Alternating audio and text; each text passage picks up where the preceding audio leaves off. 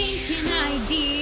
Whether you're a small, medium, or large business, you must adhere to the modern marketing methods. I Think an Idea provides insights into marketing techniques that work for today's businesses as well as consumers alike. Learn about the best methods of business development for today's marketplace. Internet marketing, utilizing social media, and business marketing. Put on your thinking cap as you enter the Think Tank. Here's one of our clients. They actually did HGH um, when they started with us. The baseline is where they were ranked when they started. So for By Saison or Saison, however you pronounce it, um, they were ranked number 25. Now, number 25 is on the third page of Google. We took them by doing content and social media, we took them from number 25 to number one. You can't get much better than number one because you're on the top of the page and you're also getting a lot of the traffic. In fact, they say that 60% of the traffic is p- between position one and five for that keyword, and everything below that is much less. And most people never go to the second page. I can't even remember the last time I went to the second page of Google to find a company. I usually just go to the first page. So if you look here for these keywords one, two, three, four, five, six, seven, eight, nine, we got nine out of nine. There was actually one more. I think we got nine out of 10 of their keywords on page one between one and four. You can see on the right the overall change uh, by HGH went up 111 positions uh, as we worked with them. So this is an example of what we call metrics or rankings that we track for each one of our customers, and we send that to them on a monthly basis.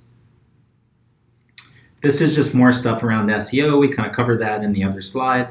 But um, one thing I want to mention is the speed of your website actually impacts your SEO. Because if people get to your site and it doesn't load quick, most people bounce off and go to another website. Um, you want to have a good user experience. Content has to be good to attract people, social media, links, keyword research, and make sure you optimize your on site, which means metadata and making sure all your pictures are optimized.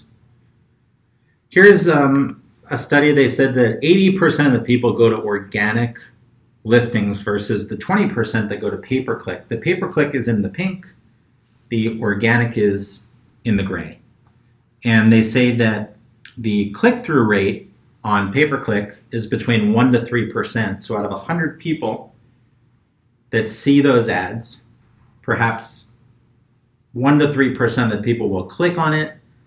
Out of 100 people that see the organic on the first page, the click through rate is 10 to 15%.